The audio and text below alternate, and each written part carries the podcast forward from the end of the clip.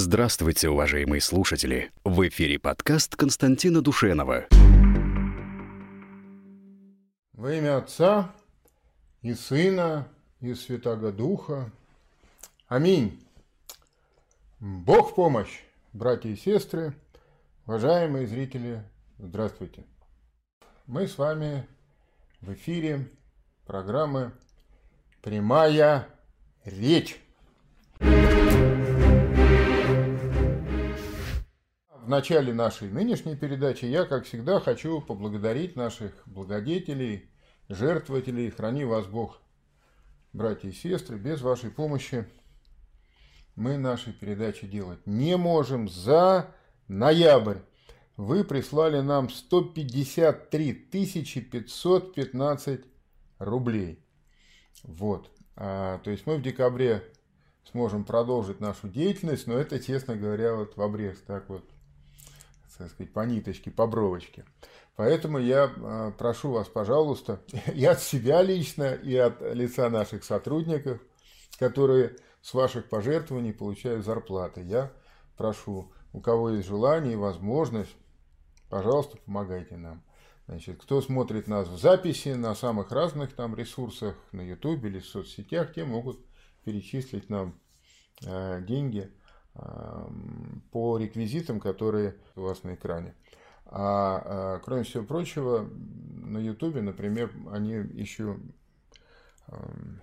содержатся в описании под а, видеосюжетом и в начале комментариев. Ну а, а для тех, кто смотрит нас напрямую, открыта возможность, вы знаете это. Вместе вместе, не вместо, а вместе с вопросом перечислить посильное пожертвование. Вот, я вам заранее признателен, повторюсь еще раз, ваши пожертвования нам а, нужны, а, потому что без них мы а, функционировать в нормальном режиме не сможем. Владимир из Сталинграда пишет. Был в Ливадии, Э, в Дворцовой церкви, где принес присягу последний русский самодержец Николай II. У входа в храм табличка. Храм относится к Украинской Православной Церкви. Вопрос. Доколе? Владимир, во-первых, э, э, никакой присяги русские самодержцы не приносили.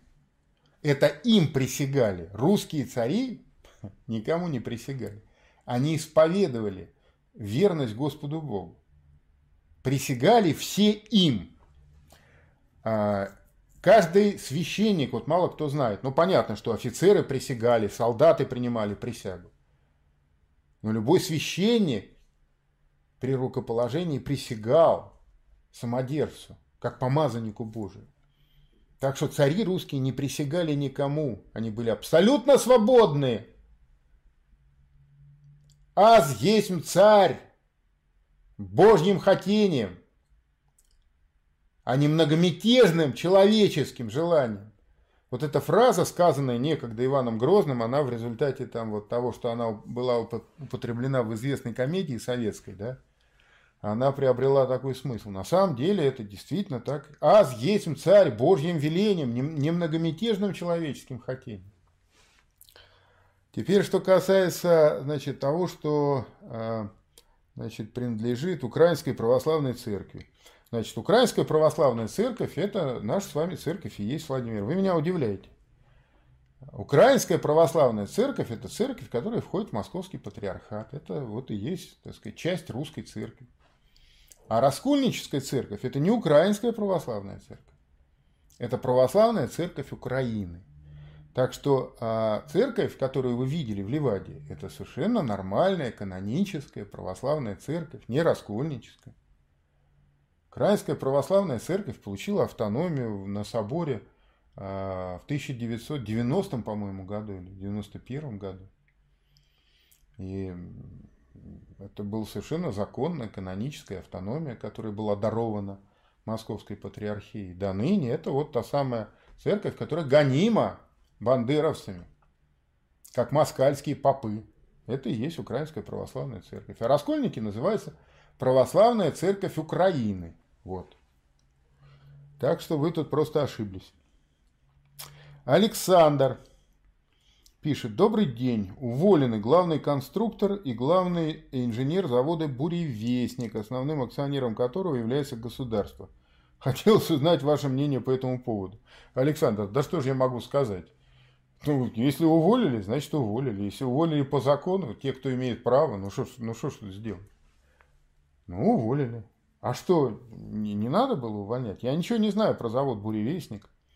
Тем более ничего не знаю про главного инженера этого завода. Так что. Э, кстати, вот много вопросов э, в комментариях. Э, уже там две или три недели подряд спрашивают. А вы знаете, что концерн Калашников продали в частные руки? Кошмар, измена, предательство. И вот люди спрашивают это дело, и вообще, так сказать, им лень, я не знаю. Но вот они пишут, значит, они все-таки умеют интернетом пользоваться, да, и клавиатурой. Ну, лень, что ли, две кнопки нажать, щелкнуть два раза мышкой там, э, или в поисковике забить, посмотреть историю вопроса. Концерн Калашников уже в 2011 году он был преобразован из государственного э, учреждения на базе там э, Ижевского завода. Да, он был создан. Но сейчас это уже такой большой, существенный, мощный конгломерат компаний. А 10 лет назад, в 2011 году или в 2010 он был создан, он уже создавался как акционерное общество. И сперва там а, государство имело а, контрольный пакет. Но все равно а, крупнейшим акционером был частное лицо. Криворучка, который, кстати говоря, сейчас является заместителем министра обороны. Если что-то находится в частных руках, это не значит, что это плохо. Вопрос в том, чьи это руки. Вот человек, который возглавлял, а, э, аккумулировал у себя а, большую часть Калашникова еще до вот этих всех перипетий сейчас, последние несколько лет, он является сейчас заместителем министра обороны по оружию, генерал Криворучка. А новый, значит, действительно, э, э, значит, Ростех, корпорация, которая осуществляет от лица государства управления – Калашниковым, а, она уменьшила свою долю, оставив все не контрольный, а блокирующий пакет. То есть в любом случае принципиальное решение, то есть нельзя не перепрофилировать концерны и так далее. Не, не принимать какие-то стратегические решения без учета мнения государств нельзя. Блокирующий пакет остался а, в руках у государства. Но новый а, акционер, который у себя аккумулировал значит, э, большую часть акций, это, я забыл его фамилию, это бывший заместитель министра транспорта, по-моему. То есть тоже государственный чиновник высокого уровня. Но опять же можно сказать, вот они, значит, себе, для себя, у себя. Но кто хочет считать деньги в чужих карманах, пусть считает. Само по себе богатство не является пороком. А, вопрос возникает тогда, когда а, это богатство начинает как-то использоваться, работать. Вот как его человек использует и применяет. Вот здесь а, возникает вопрос, хорошо или плохо. А само по себе богатство это не хорошо и не плохо, это никак. Можно быть нищим человеком и при этом на вершине счастья. А можно быть богачом и при этом быть во глубине отчаяния. Почти там две тысячи или полторы, больше полутора тысяч лет назад святитель Иоанн Златоуст сказал, что беден не тот, у кого мало имений, а тот, у кого много желаний. У меня может быть и миллиард, но если я хочу 10, я несчастный человек, я хожу и, и я озабочен всем этим. Я недоволен своей жизнью, потому что у меня всего один миллиард, а мне вот так нужно 10. Беден не тот, у кого мало имени, а тот, у кого много желаний. А богат не тот, у кого много стяжаний, а у кого мало вот этих самых вот потребностей, желания обогащаться. Я не знаю, вот Христа ради юродивые, Василий Московский, блаженный Христа ради юродивый, ну вот знаменитый, значит, собор Василия Блаженного на Красной площади, я не знаю, Андрей Христорадий Юродивый в Византии, который видел покров Божьей Матери. Люди, вообще христианские святые, э, преподобные, которые бросали все, уходили в пустыню. И ни за какие деньги не, не, не, не соглашались возвращаться. Готовы были из пустыни выйти, только чтобы пострадать за Христа от гонителей. И они чувствовали себя на вершине блаженства. Да что говорить о древних. Иероним Санаксарский, старец, который скончался уже в 21 веке, можно сказать, наш современник. Он говорил, ребятки, чадушки, во мне такая радость живет, что я готов на одной ножке скакать. А ведь я уже старенький. Скажут, совсем тронулся умом старик. Если бы вы знали, как сладко с Богом жить, никакие блага мира, деньги, шмотки, водка, бабы, простите за э, резкость, да, ничто не может сравниться с высотой божественных наслаждений.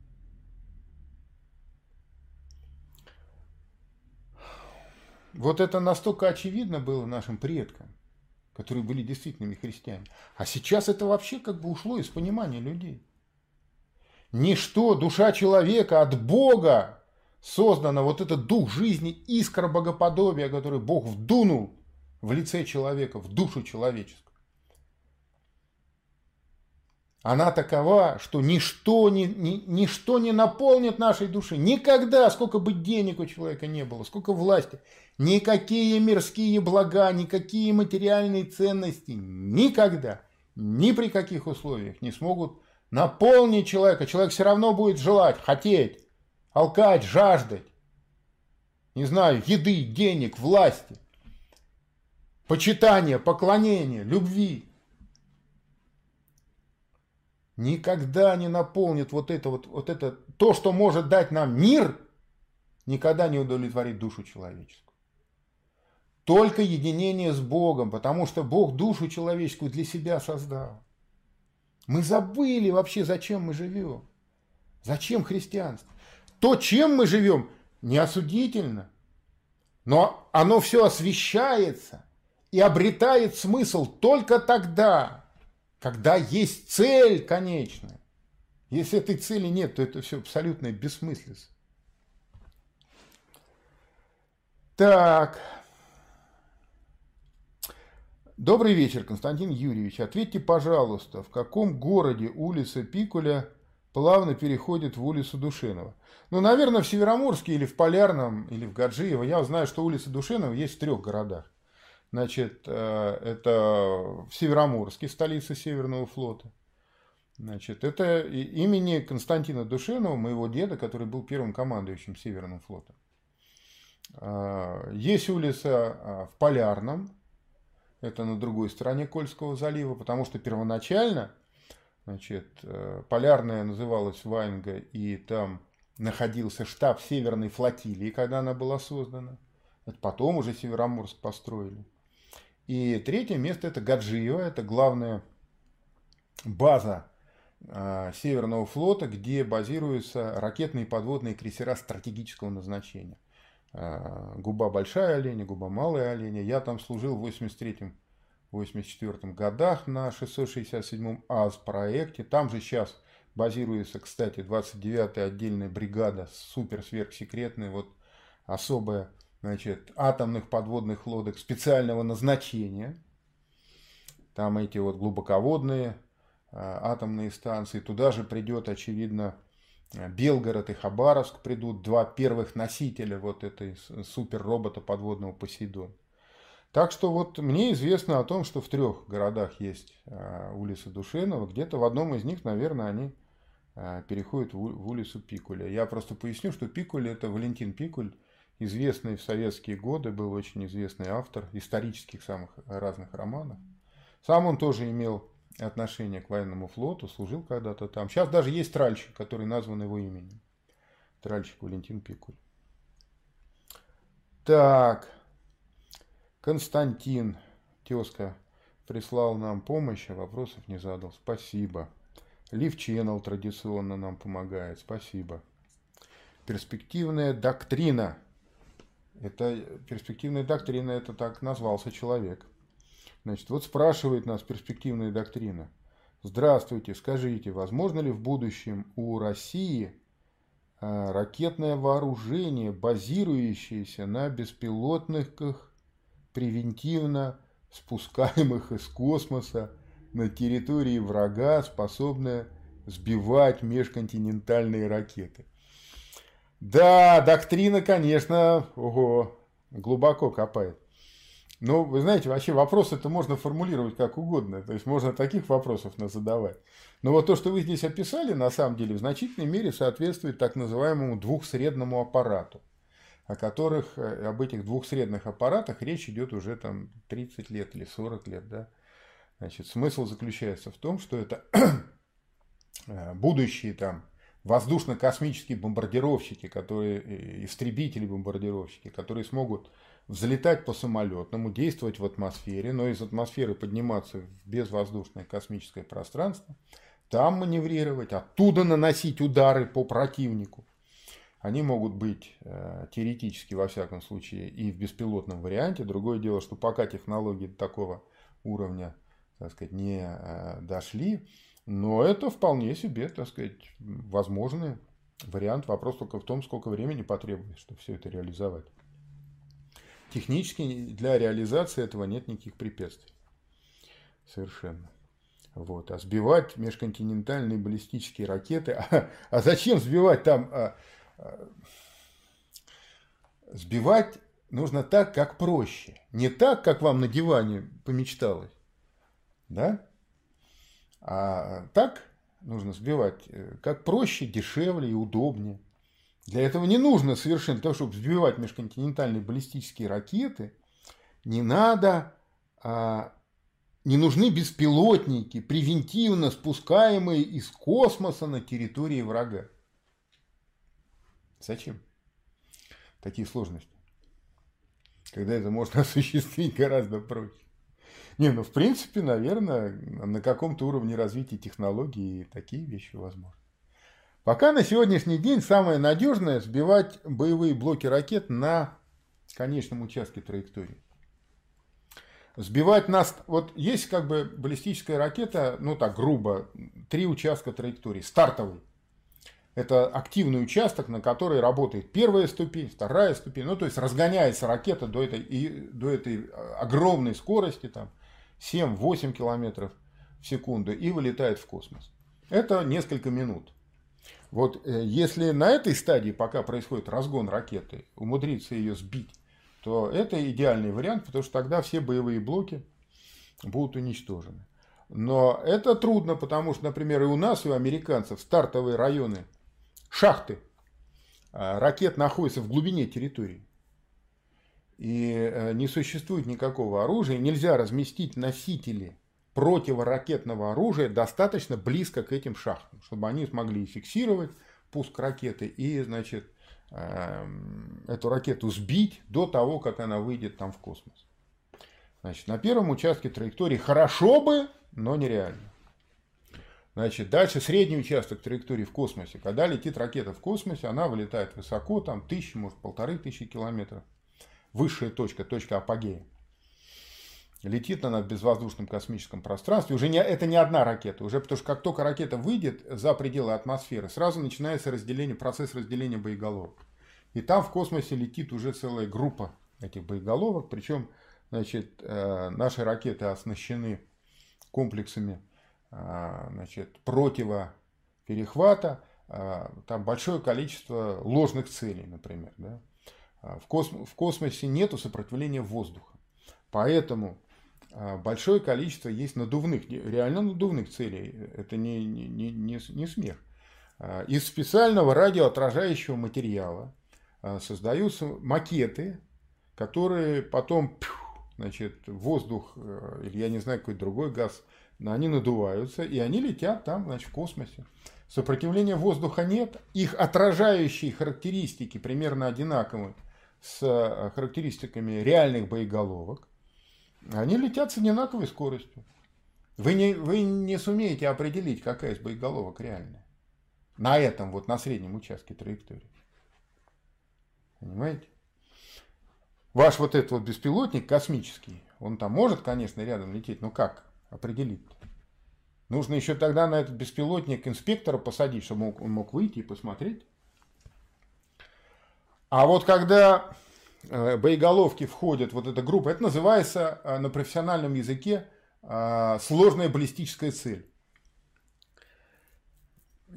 Цель в сложных баллистических условиях. Вот когда, значит, это сложная баллистическая цель, это группа боеголовок, настоящих и искусственных, ну, как бы, макетов, она входит, начинает входить в плотные слои атмосферы, вот тут-то можно надежно классифицировать настоящие боеголовки. Потому что надувные, они, сопротивление воздуха появляется, они сразу же отстают. Можно выделить настоящие цели и по ним применить оружие. Несколько секунд на это есть. Потому что даже если летит со скоростью э, значит, там, 7 км в секунду боеголовка, то где-то, я думаю, реально начинается торможение на высоте, может быть, там 80, может 70 километров. Вообще считается, что значит, атмосфера, а, линия Кармана, так называемая, отделяющая атмосферу от космического безвоздушного пространства на высоте 100 километров. Но реальная атмосфера начинается где-то на высоте, наверное, там 50, может 60 километров. Но в любом случае 8, 9, 10 секунд а, есть на то, чтобы вычленить а, настоящие цели из облака ложных целей, да, навести на них противоракету и поразить цель. При развитии нынешних технологий это вполне возможно. Вот мы будем в четверг говорить про зенитно-ракетные системы С-500. Подробно будем говорить, которые вот а, в ближайшее время уже будут поступать на вооружение. Это будут первые в мире системы, мобильные, которые а, предназначены штатно для поражения боевых блоков, в том числе межконтинентальных баллистических ракет на конечном участке траектории. Вот так вот. И а, это гораздо дешевле и удобнее, чем создавать, как американцы делают, противоракеты, которые будут сбивать там где-то, значит, в дальнем космосе, понимаешь, значит, на среднем участке траектории. Причем а, они еще не смогут вычленить нужную цель. То есть эта противоракета, а, даже если ее американцы доведут до ума, пока не довели, у них там получается где-то вероятность поражения цели где-то 50 на 50, согласитесь, невысоко. Так вот, а, она сейчас, эта ракета, если не может что поразить, то какую-нибудь одиночную значит, боеголовку Ким Чен Ына. Но если летит, я не знаю, а, значит, боевые блоки нашего Ярса, ну, помимо того, что у них есть возможность маневрировать, а, но они летят, это облако действительно этих целей. Где там истинные боеголовки? Там даже на радарах отдельных отметок нет. Ну а если, предположим, и есть, ну 30 боеголовок летит, а среди них только 3 настоящих. Ну как, ну что, 30 противоракет? При вероятности 50-50, 60 нужно. Ну это я грубо считаю, конечно, на самом деле больше даже нужно. Да, вот так вот. Значит, э, Сергей спрашивает, христиане могут воевать, наносить увечья человеку, а то и смерть. Как это согласуется с заповедью «любите друг друга, не убить»? И как тогда обороняться от нападающих э, христиан или иных нехристей? Смиряться? Вот хороший вопрос задал Сергей. Вы знаете, у меня есть вопрос давно, сейчас я его найду, давно уже, все никак так сказать, руки не доходят. Вот видите, мы все политические вопросы суетные разбираем, никак руки не доходят до него. Но сейчас вот э, на ту же самую тему. Вот, нашел. Значит, вопрос задает Алексей. Алексей, а, значит, вопрос сейчас нам задал кто? Сергей. Вот Сергей и Алексей, по сути, об одном говорят, хотя разными словами. Вот Алексей спрашивает, Бог помощь, Константин Юрьевич, вера учит нас борьбе с гордостью, учит смирению и кротости. Я постоянно тружусь над собой, чтобы соблюдать учение Христа. Но у меня такая работа, где за смирение и кротость тебя сразу сожрут. Как быть с этим? Вот кажется, на первый взгляд, что эти два вопроса не имеют ничего общего. А на самом деле имеют. Дело в том, что мы забыли э, вот забыли, а, каково реальное содержание христианских добродетелей. Понимаете? Вот спрашивает э, Сергей, как так может быть, христиане, значит, могут воевать? Дело в том, что э, заповедь, вот великий святитель Филарет Дроздов, Филарет Московский, он сформулировал такую формулу чеканную. Он сказал, христианин должен любить врагов своих, сокрушать врагов Отечества и гнушаться врагами Божьими. Понимаете? Нигде не сказано, что нужно любить врагов Христа. Нигде не сказано, что нужно смиряться перед ложью, перед злом, перед э, несправедливостью, перед попыткой хулить святыни, перед попыткой э, восторжествовать богоборчеству. Нигде не сказано. Этому Христос не учил. Он учил, будь верен до смерти, и дам тебе венец жизни. Он говорил, не мните, яко придох во врещи мир на землю, не придох во врещи мир, но меч. Не думайте, что я пришел мир на землю принести, не мир, но меч. Восстанет народ на народ и царство на царство. Но это войны за спасение души. Это войны, а, где с одной стороны люди, которые хотят сохранить заповеди Христа, а с другой стороны те, кто пытается им помешать. Мы потеряли а, правильное понимание добродетелей христианских. Понимаете, какая штука? Вот, значит, спрашивает а, Алексей, да, как ему на работе быть. Это вообще распространенная очень проблема, да. Это проблема реализации, осуществления нашей веры в нашей реальной жизни. То есть, как жить по вере в этом безумном мире, который вере враждебен, в котором приходится иногда, значит, и, и воевать в том числе приходится. Понимаете, нашу жизнь вообще можно разделить, условно, конечно, на несколько областей. Значит, личная, семейная жизнь, бытовая, общественная, политическая. Но в каждый христианин должен оставаться христианином. Это возможно. Важно только понимать, что это значит. Вот что значит быть христианином в личной жизни? А что это значит применительно к жизни э, политической, общественной? Вот для того, чтобы мы это понимали, нужно понимать, каково содержание христианских добродетелей. Основных добродетелей христианских восемь. Святые отцы передали нам. Все остальные являются как бы производными от этих главных восьми.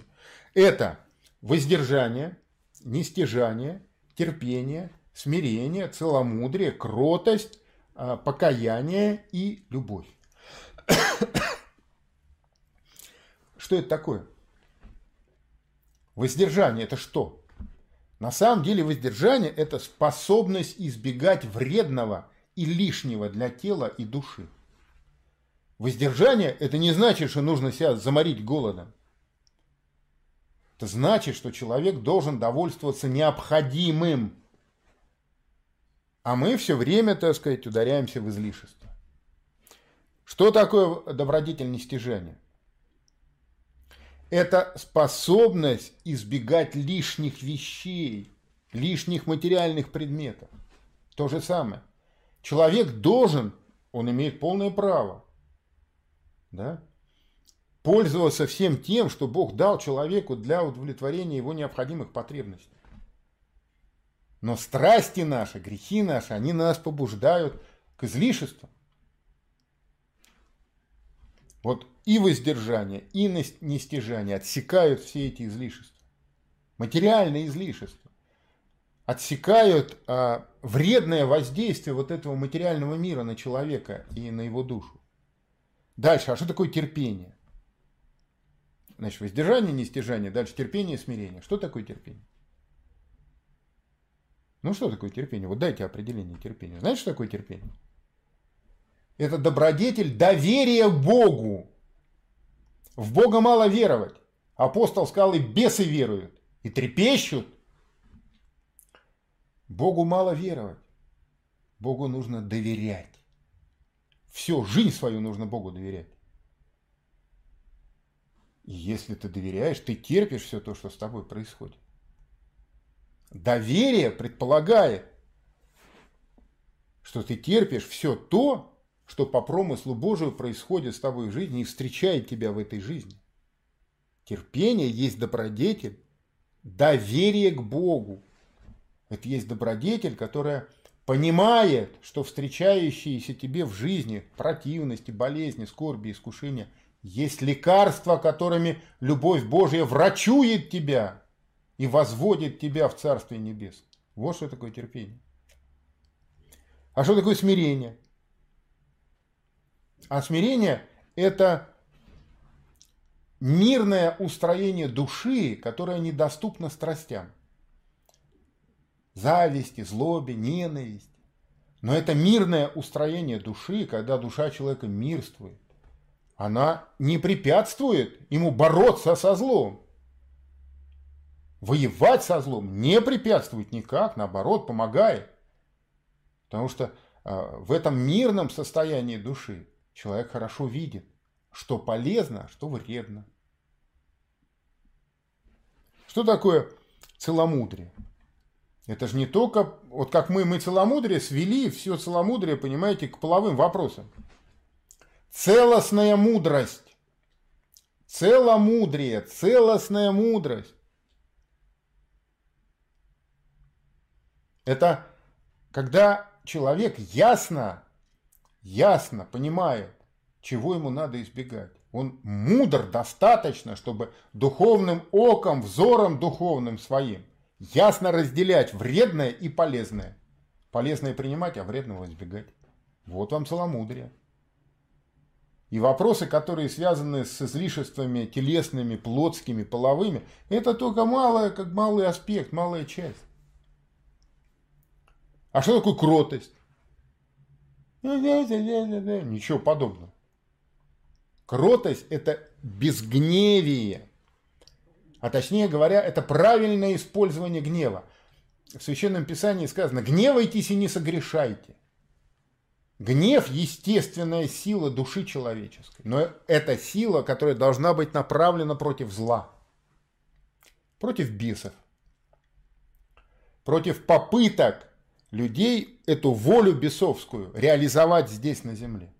Она не должна быть направлена против ближнего твоего, который, как тебе кажется, тебя лично, такого хорошего, обидел, оскорбил, не додал тебе. Вот это неправильное использование гнева. Гнев должен обрушиваться, наш гнев, на все то, что препятствует спасению души, все то, что препятствует соединению человека с Богом. А вот эти все мирские причины и поводы, которыми их куча вокруг нас. Мы, собственно говоря, в них все погрязли. Вот это все кротость отсекает. Кротость – это безгневие. Безгневие вот в этом, а, так сказать, а, мире, который метется от разного рода, так сказать, страстей, взаимных обид, претензий и так далее. Понимаете? А что такое покаяние? А покаяние – это правильное самовоззрение человека. Если человек правильно смотрит на себя, если ему открылось воззрение на себя, он видит себя действительно таким, каков он есть на самом деле, то, то он не может да, не расплакаться перед Господом Богом. Это правильное отношение человека к благодеяниям Божьим. Потому что если человек правильный, достигнет этого правильного воззрения на самого себя, со всеми своими недостатками, со всеми своими пороками. И если одновременно человек будет правильно видеть, действительно видеть, чувствовать, не, не, это ни в книжке не прочитаешь этого, это нужно почувствовать сердце. Каковы благодеяния Божьи человеку? Вот ко мне грешным Каковы, таковы благодеяния, как же я могу не плакать, не рыдать, как же я могу не каяться перед Богом? Когда Он меня вот такого и предназначил к такому величию. Из всех восьми добродетелей только одна любовь. Непостижима. Любовь есть, как сказал апостол, союз совершенств. Союз. То есть вот Любовь заключает в себе все добродетели. все, все благо, которое есть вообще, так сказать, во Вселенной, заключает в себе любовь. Вот так вот. Вообще все добродетели едины в, своей кор... в своем корне, в своем существе. Вот любовь есть источник всех добродетелей. Вот нам нужно прежде всего вернуть себе это правильное понимание самих себя. То есть правильное воззрение на себя, на окружающий мир и на Господа Бога. Вот если мы вернем, у нас все в жизни нашей станет на свои места. Вот так. Ну, на этом я нашу встречу закончу, завершу. Спасибо. Если там остались какие-то вопросы, еще не отвеченные, я отвечу э, на следующей передаче. Э, я благодарен вам, братья и сестры, за э, наше общение, за ваше терпение. Жду вас на следующей встрече. Храни вас Бог. Аминь.